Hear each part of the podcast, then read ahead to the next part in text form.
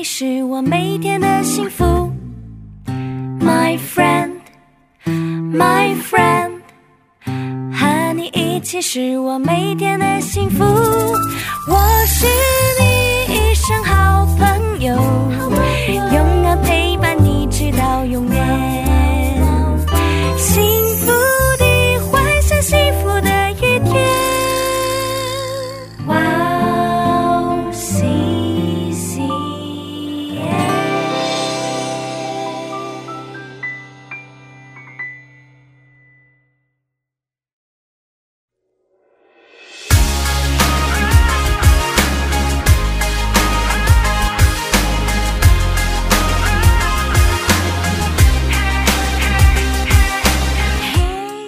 Hello，欢迎大家收听幸福时光，我是大家的好朋友 Iris。大家好，我是 Macario，大家过得还好吗？非常期待这个时间又可以跟大家一起来查经和学习。大家好，我是约瑟弟兄，很开心，也很高兴，很荣幸能参加幸福时光的一起查经的节目，也很期待和大家见面。欢迎大家，幸福时光是跟大家一起查经的节目。我们这次要一起看的是马可福音。幸福时光将在每个月的第二个星期二晚上和第四个星期二晚上上传。在节目开始之前，跟大家说一件事情：我们是以韩国基督教电台 CBS 的一个节目叫做《圣书学堂》，还有一本书叫做《朱密马可福音》的书来做参考。我们还邀请了韩国鞍山塔特利姆教会的主任牧师为我们当顾问。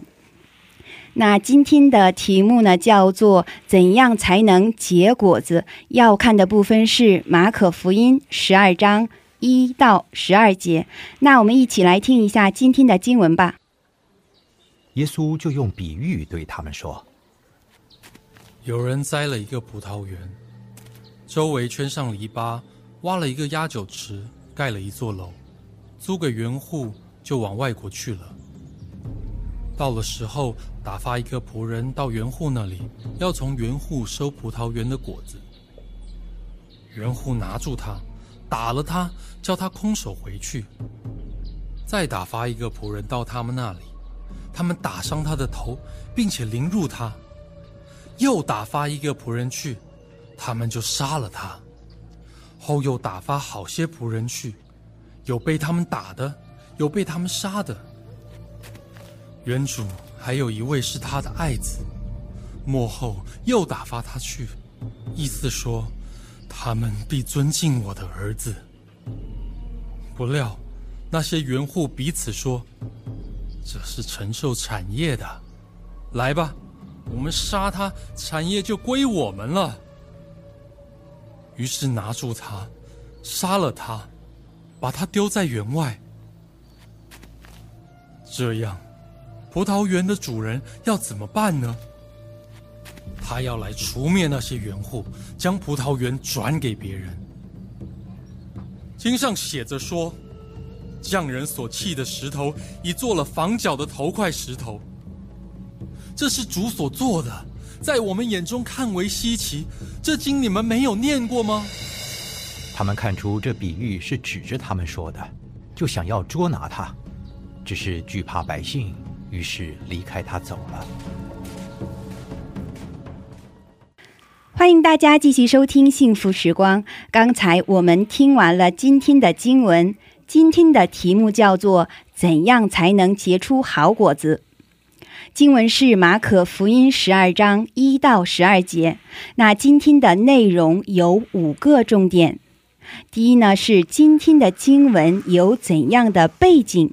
今天的经文里出现的故事大概是什么内容？第二是耶稣为什么用比喻对他们说呢？第三，耶稣通过比喻真正想对他们说的是什么？第四，结果子的生活是什么样的生活？我们应该怎样才能结出好果子？第五，透过今天的经文，上帝跟我说什么？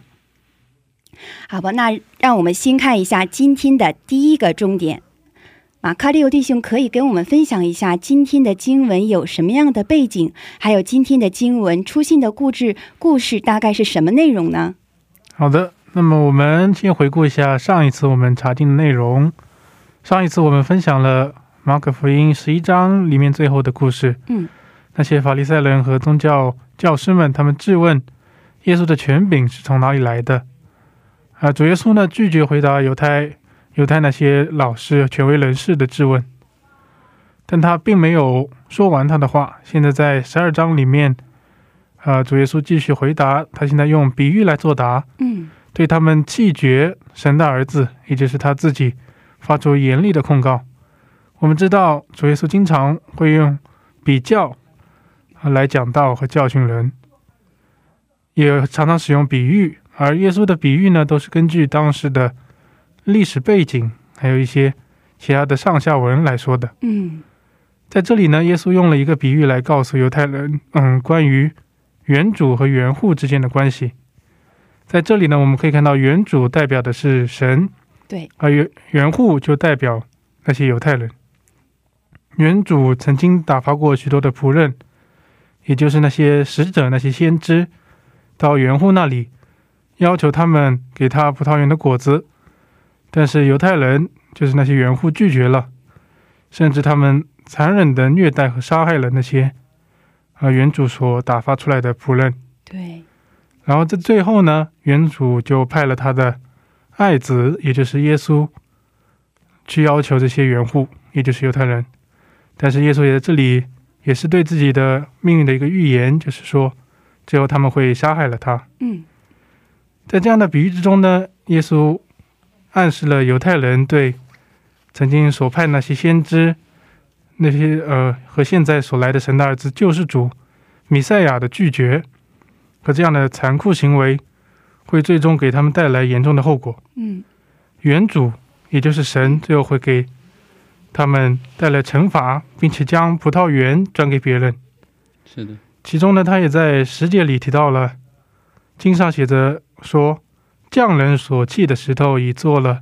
房角的头块石头。这句话意味着呢，对于那些拒绝接受耶稣作为弥赛亚、作为救世主的人，耶稣还是会完成他的任务，并且成为他们所不能忽视的一个重要的人物。嗯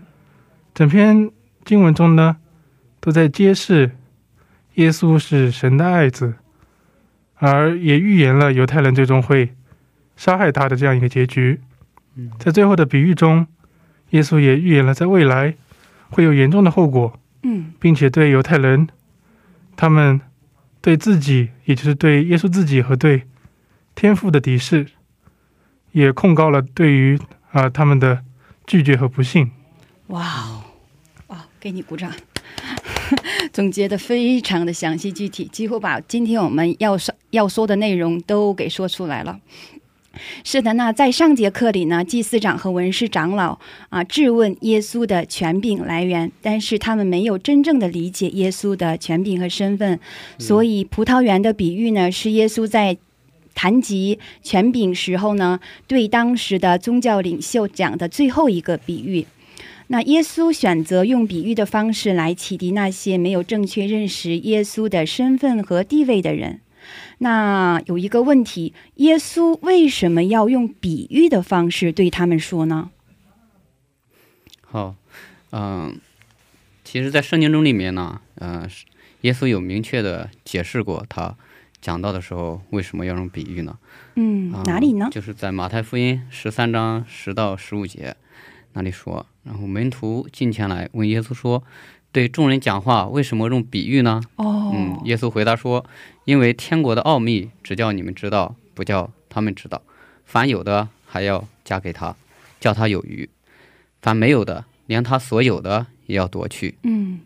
所以我用比喻对他们讲，是因他们看也看不见，听也听不见，也不明白。在他们身上正应验了以赛亚的预言说：你们听是要听见，却不明白；看是要看见，却不晓得。嗯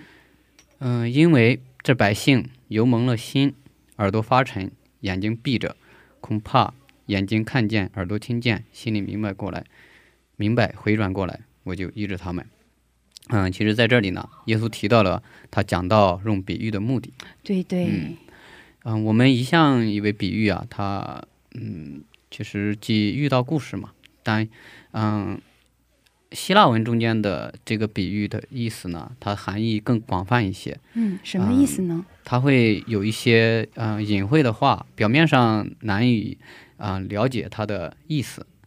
啊、所以这样的比喻呢，必须加上解释，才能够真正知道它的内涵。嗯，就正如一幅漫画一样的，它本身是一个故事，嗯、或者是画面，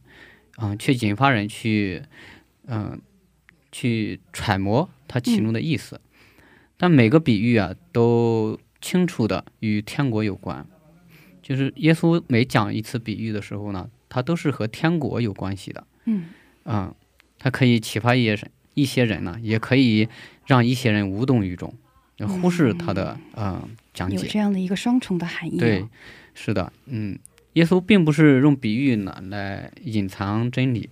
嗯、从而将将人弃之天国之外呢，嗯、但他的他所解释的呃道理呢，却并非每个人都能够了解的，是的，嗯，因为这样的呃信心和这样的洞察力呢，是耶稣专门呃给他门徒的。啊、并并不是呃所有的呃凭着人的智慧呢就可以能够了解。嗯这说明呢，比喻它有两个目的，这双重的目的，即那就是呢，对愿意聆听而顺服的人，则呃能够轻而易举的能够明白天国的奥秘；但对那些起初就抵挡真理的人呢，则是隐藏一切的奥秘，嗯，使他们看也看不懂啊，听也听听不明。总总而言之呢，啊，比喻是既显露的同时又是隐藏的，对对人嗯是不一样的啊。嗯，对。哦，听到这个约瑟弟兄的分享的话，真的是感觉恍然一悟。之前就是看到这个，其实今天的这个马太福音刚才讲的这个内容，其实在马嗯马可福音里面其实也有对应的经文。然后在看的时候，总觉得这个神难道就是故意隐藏这个意思，就是让听的人也听不懂吗？那到底是为什么要讲呢？既然听不懂的话，其实今天这样分享的话，就感觉恍然一悟，真的是这个比喻呢，它是有双重双重的目的，就是对愿意去听、愿意去顺从的人的话，他神就能让他明白天国的奥秘。是的，对，但是如果是起初就要抵挡真理的人的话，就是听也听不明白，看也看不明白。嗯是、嗯，那马卡利欧弟兄呢？我想，呃，约瑟弟兄说的很好，就是用比喻的方式呢，如果你是在寻求这样的真理、这样的奥秘的，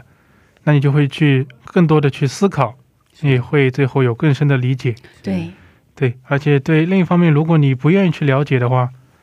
那你就没有办法去直接的获得信息。我觉得这也是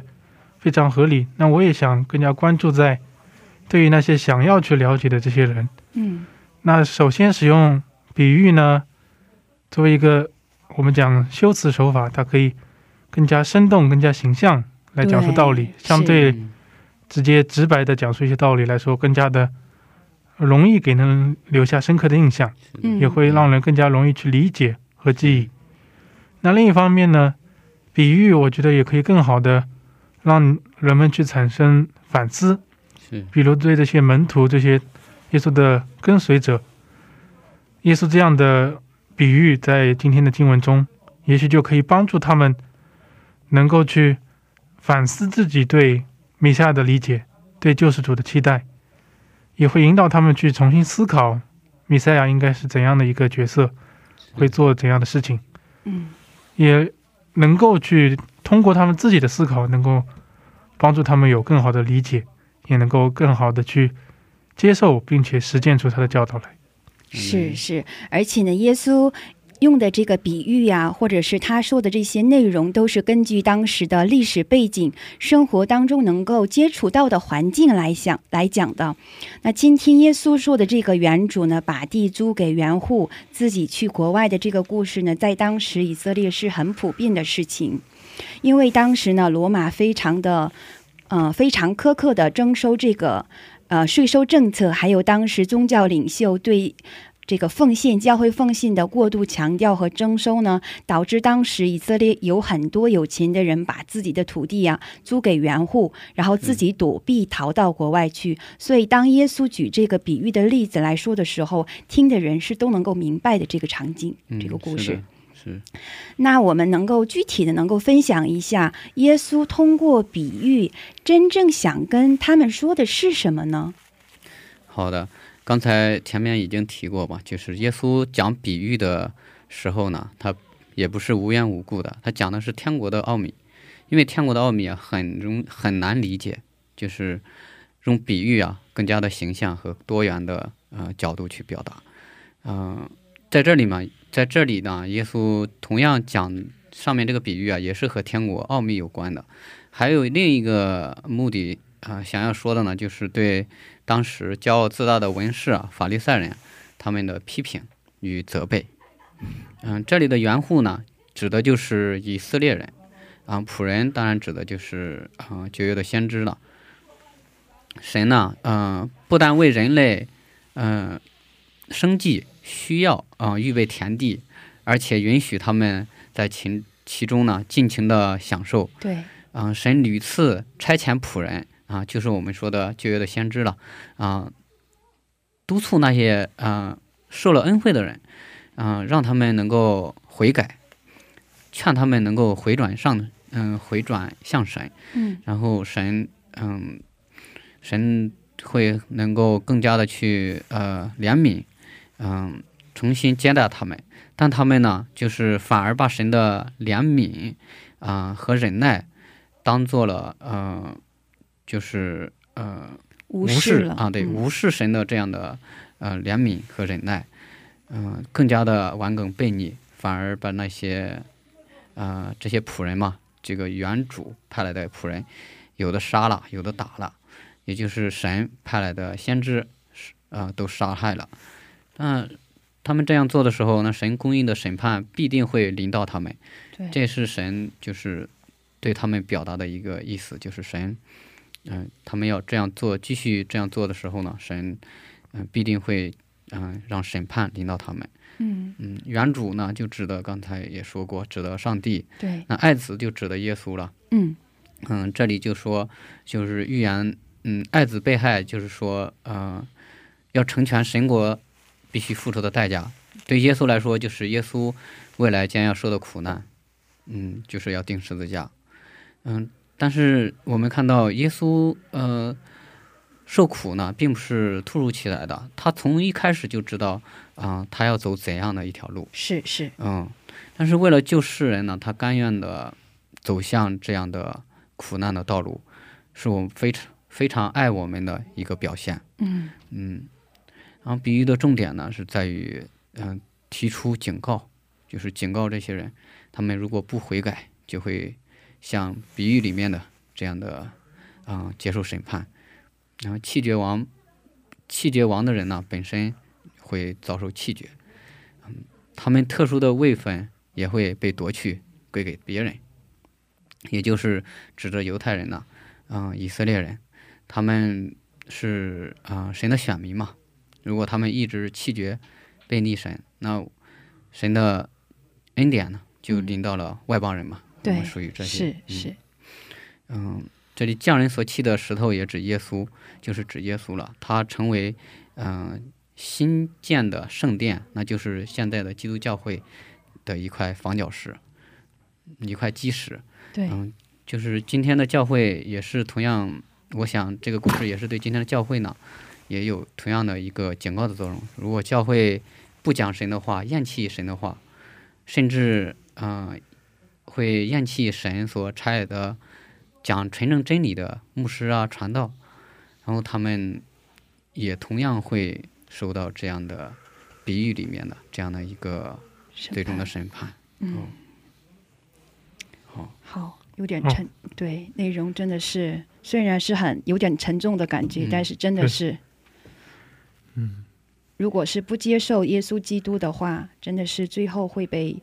嗯，像今天的内容一样，这个凶恶的园户会被最终的审判。是嗯，那我们的马卡六弟兄呢？是的，我想啊、约瑟弟兄讲的其实虽然听着耶稣非常的严厉，但是其实也是给他们一个，又是一个悔改的机会，希望他们能够去明白自己所犯下的恶。是是给他们嗯发出了一个警告。对，也是一个可以说是最后的警告。那么从历史背景上来讲的话，在耶稣那个时代，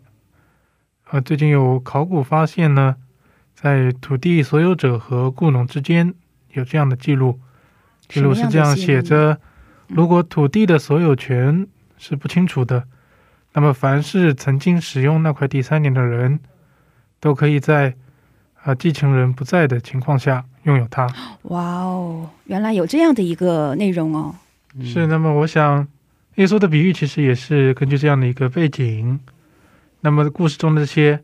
原户，他们其实是非常的愚昧，对啊，他们可能是认为，如果他们杀死了原主的儿子，那么继承人就不在了。这样的话，他们最终就会让他们拥有葡萄园，哇，我觉得真的是很愚昧啊。是非常愚昧、非常贪婪。嗯，但是呢，其实原主也就是神是非常有耐心，他派来一个又一个的使者，是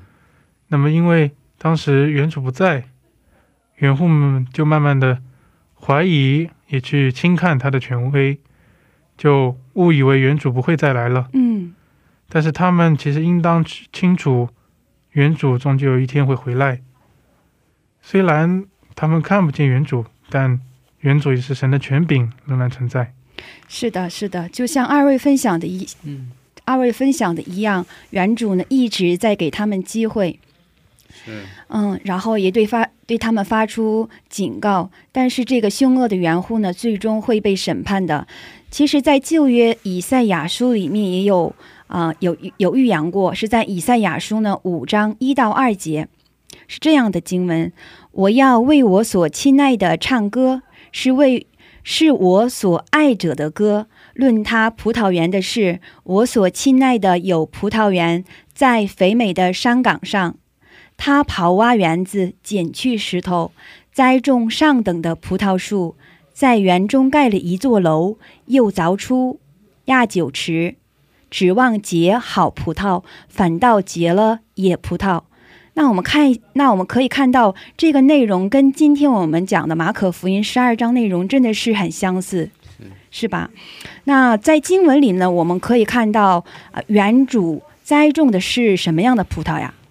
上等的葡萄，对，是上等的葡萄树，期待的当然是期待结上好的上等的好葡萄，但是结果是却结了野葡萄野葡萄。对，那原主会怎么处置呢？马卡利欧弟兄，你可以接着为我们读一下以赛亚书的五章三到六节吗？好的，那么从三章开，呃，从三节开始，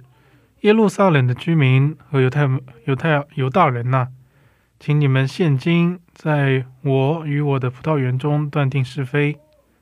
现在我告诉你们，我要向我葡萄园怎样行，我必撤去篱笆，使它被吞灭；拆毁墙垣，使它被践踏。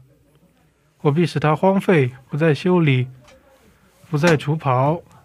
荆棘吉利倒要生长，我也必命云不降雨在其上。是的，那从经文中我们可以看到，园主呢使葡萄园荒废，神不再等待园户了。嗯在接下来的七章，它是是这样讲的是：万军之耶和华的葡萄园就是以色列家，他所喜爱的树就是犹大人，他指望的是和公平，谁知道有暴虐；指望的是公义，谁知道有冤声。那就像经文里记载的，葡萄园呢，象征的是以色列民族，神期待在他们的生命中能结出公平公义的好果子，但是他们却背逆神的道，过着欺压暴虐的生活。神期待他们结上好的果子，也向他们要上好的果子，但是他们没能结出好果子，只有野果子，因此打伤、杀死了原主派来要他们结好果子，让他们悔改的仆人和爱子。那这里我们就会有一个问题：那我们那如何才能结出好果子呢？那结出好果子的生活又是一个什么样的生活呢？好，嗯，第一点，我想比较重要吧，就是嗯，谦卑顺服神。这谦卑顺服神嘛，首先要摆正自己的态度，因为神是我们的主嘛，然后我们是被造物，神是创造主是，啊、我们理所应当的应该顺服神，然后荣耀他的名，要更多更多活出他的形象，在生活中嘛，啊、更多的去见证神的荣耀，而非自己的荣耀，然后来建立自己的巴别塔。嗯、要像约翰那样说，啊、他必兴旺，我必衰微。其实我们生活中也应该有这样顺服的心态，让耶稣在我们身上更多的啊、显大，然后自己啊啊、更多的减少。嗯果子分为呃圣灵的果子和福音的果子嘛，圣灵有九种果子，然后那圣灵的果子要求我们就有更多的爱慕神的话语啊，更多的顺服，让主能够更多的陶造我们，嗯，成为合主心意的器皿。然后后者呢，就是嗯、福音的果子需要我们更多的去热心去传扬福音，去见证他的荣耀，在生活中去带领人去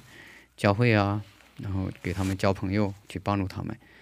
嗯，从社会层面上来说，嗯对，这按照我们那个约瑟弟兄刚才分享的是果子分为两种，第一种可以说是，啊、圣灵的九种果子是可以说是我们内在的一种结出的一个果子，有仁爱、喜乐、和和平平、忍耐、恩慈、良善、信实、温柔、节制。嗯嗯，还有另外是一种我们在外面可以结出的一个，其实也是因着我们里面这样有。外边也也也才能结出一个福音的果子，就是能够让我们里面有这样的一个心，能够去传扬福音，带领更多的人能够认识主耶稣基督。嗯，嗯，是的，真的是很好。嗯，那马卡利欧弟兄呢？哦，那我想果子我们都知道圣灵的九种果子，那么我想特别的，也像我们刚刚所谈到的以赛亚书里面，这些果子可能代表的是，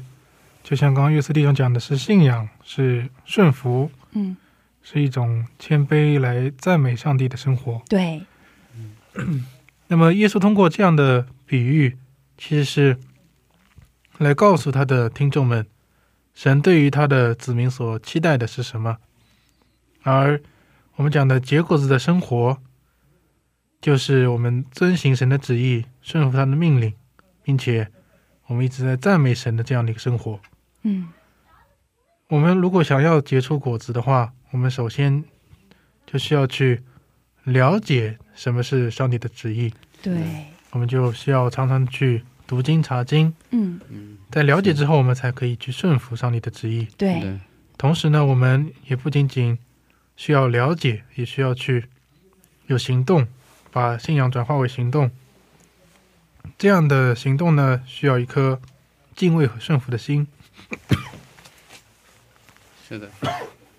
不好意思，最近我们马卡里有弟兄真的是感冒很严重，大家为我们马卡利欧弟兄祷告哦。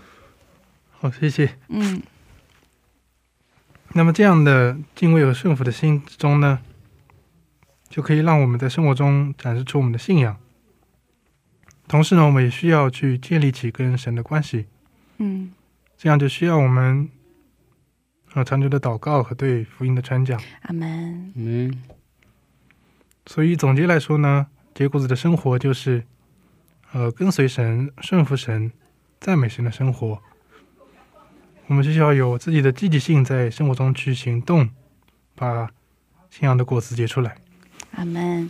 那在约翰福音的十五章四到五节，大家应该都知道是这样的一个经文：你们要在我里面，我也常在你们里面。枝子若不常在葡萄树上，自己就不能结果子。你们若不常在我里面，也是这样。我是葡萄树，你们是枝子，常在我里面的，我也常在他里面。这人就多结果子，因为离了我，你们就不能做什么。以嗯嗯，以我个人的经验，就是我什么时候能够在神里面的话，就是，嗯，我是祷告的时候，嗯，祷告的时候就是一对一跟神祷告的时候，特别是啊、凌晨祷告，或者是我在家一自己一个人祷告的时候，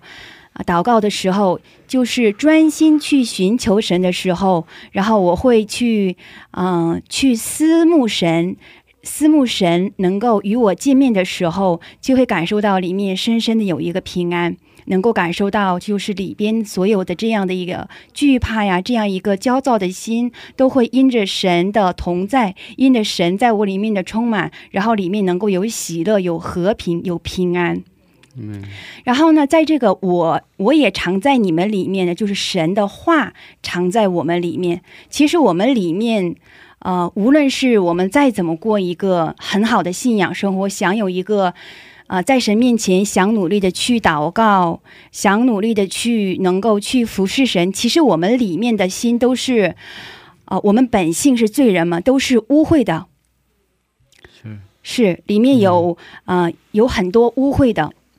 思想，里面也是。其实那我们里面是有什么样能够让神喜悦的？神如何在我们里面的，就是神的话在我们的里面，所以也是要经常的读话语，让神的话语能够存在我们的心里边，存在我们的思想当中。是的，所以对我个人的经验来讲的话，就是读话语，然后呢，让神的话语能够存在我的心里边，然后祷告，让我经历神，能够让我常常在神的同在里面。我觉得啊、这是我个人的经验。嗯嗯。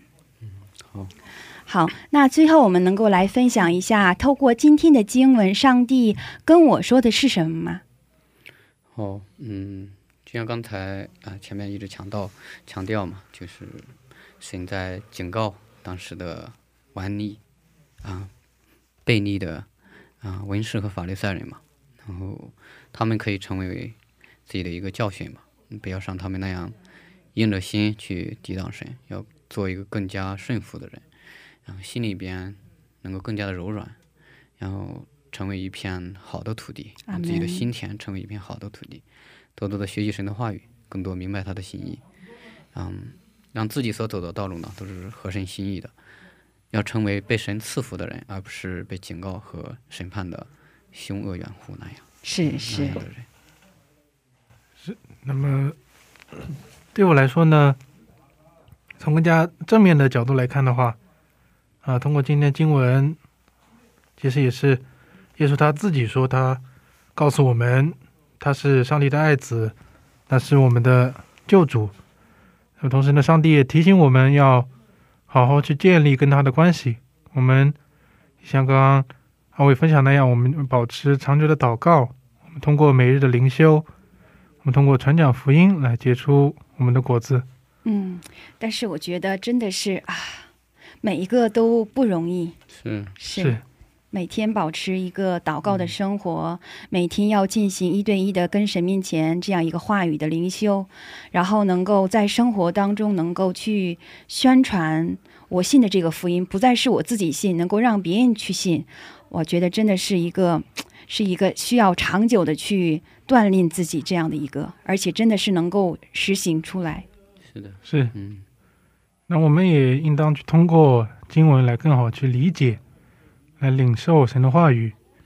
我们应当去花时间来思考经文，以求更好的上帝的指引，嗯并且让神的话语在我们的生命中能够啊体现出来，能够让我们去实践他的话语。嗯，好，谢谢二位的分享。那我呢是在准备这一期的时候，嗯、给我感触比较深的是，呃，刚才也分享了这个约翰福音十五章四到五节。其实收获最好的、上好的葡萄呢，不是我们的努力，是，嗯、就是我们要靠着紧紧的依靠耶稣，那就是能够结出好果子。我们离开了耶稣基督的话，结不出来果子，结不出来这样圣灵的九个果子，也也根本就无法去，我都活不出来一个福福音，我真的是就很难去跟别人去传我现在信的这个福音。的，真的必须得要紧紧的依靠耶稣，不是依靠自己的努力结果子。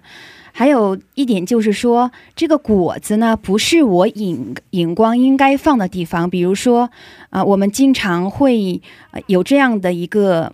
有这样的一个就是感受的话，就是很容易去看果子，嗯，比如说是啊、有没有一个好的呃成绩，然后有没有一个高的年薪。其实这个不是我们应该去放的地方，其实我们嗯的目光是应该耶稣基督，然后耶稣基督这样的果子都是神赐给我们的一个果子，对，应该关注自己的根扎在哪里，嗯是是土壤种在哪里。哎，是是，对，根扎哪儿，根扎对的话，当然就能够结好果子。而且神神神说了嘛，神他栽种的就是上好的果子。其实我们本身就是上好的葡萄树，神已经栽种的事就是上好的葡萄树，我们只要好好的扎根耶稣基督，他一定会结出上好的果子的。嗯，是的，嗯，好呢，那今天呢是幸福时光啊、第二期马可福音的第四十四期节目，不知道大家觉得怎么样？听众朋友们，如果有什么样的问题或者感动，都可以在我们的官网上留言。我们的官网地址是三 w 点 w o w c c m 点 n e t 斜杠 c n。请大家多多的支持和关注我们。有什么问题呢？也欢迎大家多多的给我们留言。谢谢大家，不要忘记你是被爱的、被祝福的。那我们下期准备更丰富的内容与大家见面，下期见。下期见。见